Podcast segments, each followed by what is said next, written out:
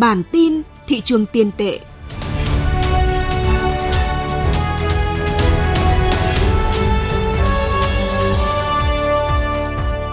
Xin kính chào quý vị.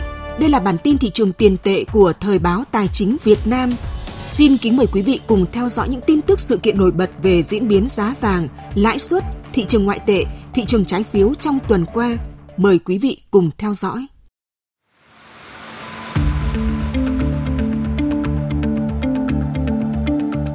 Tuần qua ghi nhận thông điệp tiếp theo từ cơ quan quản lý thị trường tiền tệ trong nỗ lực tiếp tục tìm các giải pháp mới để phá băng dòng vốn đến với nền kinh tế. Mối quan tâm nữa hiện nay cũng đặt vào các giải pháp an toàn giao dịch điện tử. Trong khi đó, giá vàng trong nước theo đà phục hồi của giá thế giới đã có những thời điểm biến động mạnh. Một trong những thông tin đáng chú ý tuần qua khi Ngân hàng Nhà nước Việt Nam đã ban hành thông tư số 10, trong đó ngừng áp dụng một số phần của thông tư 06 liên quan đến các trường hợp không được cho vay. Ngân hàng Nhà nước cho biết trong thời gian tới, Ngân hàng Nhà nước sẽ phối hợp với các cơ quan đơn vị liên quan để nghiên cứu, xem xét các giải pháp phù hợp nhằm kiểm soát rủi ro, đảm bảo an toàn hoạt động của các tổ chức tín dụng, hỗ trợ tháo gỡ khó khăn cho người dân và doanh nghiệp. Thông tư 06 là văn bản sửa đổi bổ sung một số điều của thông tư số 39 về hoạt động cho vay của tổ chức tín dụng.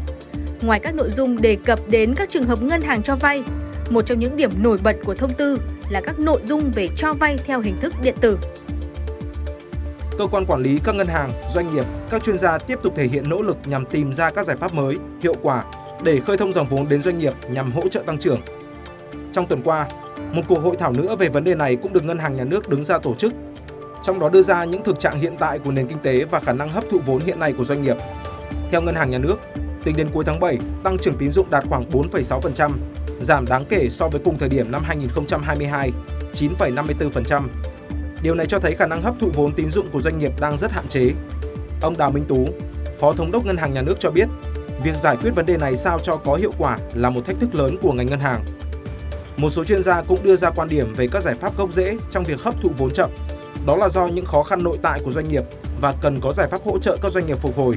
Từ đó mới phát sinh các nhu cầu vay để phát triển kinh doanh. Ông Phạm Thế Anh, trưởng khoa kinh tế học thuộc Đại học Kinh tế Quốc dân cho biết, chúng ta có thể sử dụng các giải pháp kích thích tổng cầu. Các nguyên tắc cần quan tâm khi thực hiện các giải pháp kích cầu là phải kịp thời, hạn chế độ trễ của chính sách và đúng đối tượng, hướng vào đối tượng có nhu cầu chi tiêu cao và hướng vào hàng hóa nội địa. Hoạt động giao dịch điện tử trong lĩnh vực ngân hàng đang tăng nhanh và dự kiến sẽ còn tiếp tục tăng nhanh trong thời gian tới. Và thực tế cho thấy, mối quan tâm của các nhà quản lý và xã hội đang tập trung vào việc đảm bảo an toàn trong các giao dịch điện tử. Theo Hiệp hội Ngân hàng Việt Nam, tính đến tháng 6 năm 2023, lượng tiền giao dịch thanh toán chuyển khoản bình quân tăng 52,35% so với năm 2022. Lượng thanh toán thông qua POS, mã QR, Internet và Mobile Banking tăng cả về giá trị lẫn số lượng. Trong khi đó, lượng rút tiền mặt qua ATM giảm khoảng 6,3%. Ngoài ra, khoảng 40 ngân hàng đã mở tài khoản thanh toán cho khách hàng với khoảng 11 triệu tài khoản thông qua phương thức EKIC. Khoảng 20 ngân hàng mở tài khoản thanh toán thẻ đối với khách hàng thông qua EKIC với số lượng 10,8 triệu. Ông Phạm Anh Tuấn, vụ trưởng vụ thanh toán thuộc Ngân hàng Nhà nước cho biết, Quan điểm của Ngân hàng Nhà nước là chuyển đổi thì phải đi đôi với an toàn, an ninh và bảo mật thông tin của người dân. Có như vậy mới giúp phát triển bền vững công tác chuyển đổi số, tạo niềm tin của người dân vào các sản phẩm, dịch vụ của ngân hàng số do ngân hàng cung cấp. Và do đó, Ngân hàng Nhà nước cũng sẽ tập trung thực hiện các giải pháp đảm bảo an toàn trong giao dịch điện tử lĩnh vực ngân hàng. Tuần qua ghi nhận một số phiên trồi sụt với biên độ mạnh của giá vàng. Trên thị trường thế giới, giá vàng sau một chu kỳ giảm điểm sâu xuống dưới mốc 1.890 đô la Mỹ một ao đã có một số phiên phục hồi ấn tượng trong tuần qua. Có thời điểm, giá vàng đã tăng trở lại vượt qua mốc 1.920 đô la Mỹ một ao, nhưng sau đó đã điều chỉnh giảm nhẹ vào hôm thứ Sáu cuối tuần. Đến đầu giờ chiều ngày 25 tháng 8, giá vàng giao dịch ở mức khoảng 1.914 đô la Mỹ một ao. Trong nước, phiên giao dịch 24 tháng 8 ghi nhận sự thăng hoa của vàng miếng SJC với mức tăng tới 350.000 đồng một lượng so với hôm 23 tháng 8.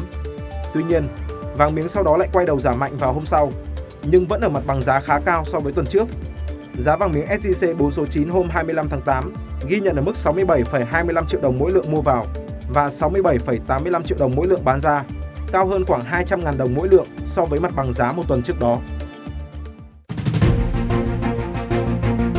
Những thông tin vừa rồi cũng đã kết thúc bản tin thị trường tiền tệ của Thời báo Tài chính Việt Nam. Những người thực hiện Chí Tín, Mạnh Tuấn, Huy Hoàng. Cảm ơn quý vị đã quan tâm theo dõi. Xin được kính chào và hẹn gặp lại ở những bản tin tiếp theo.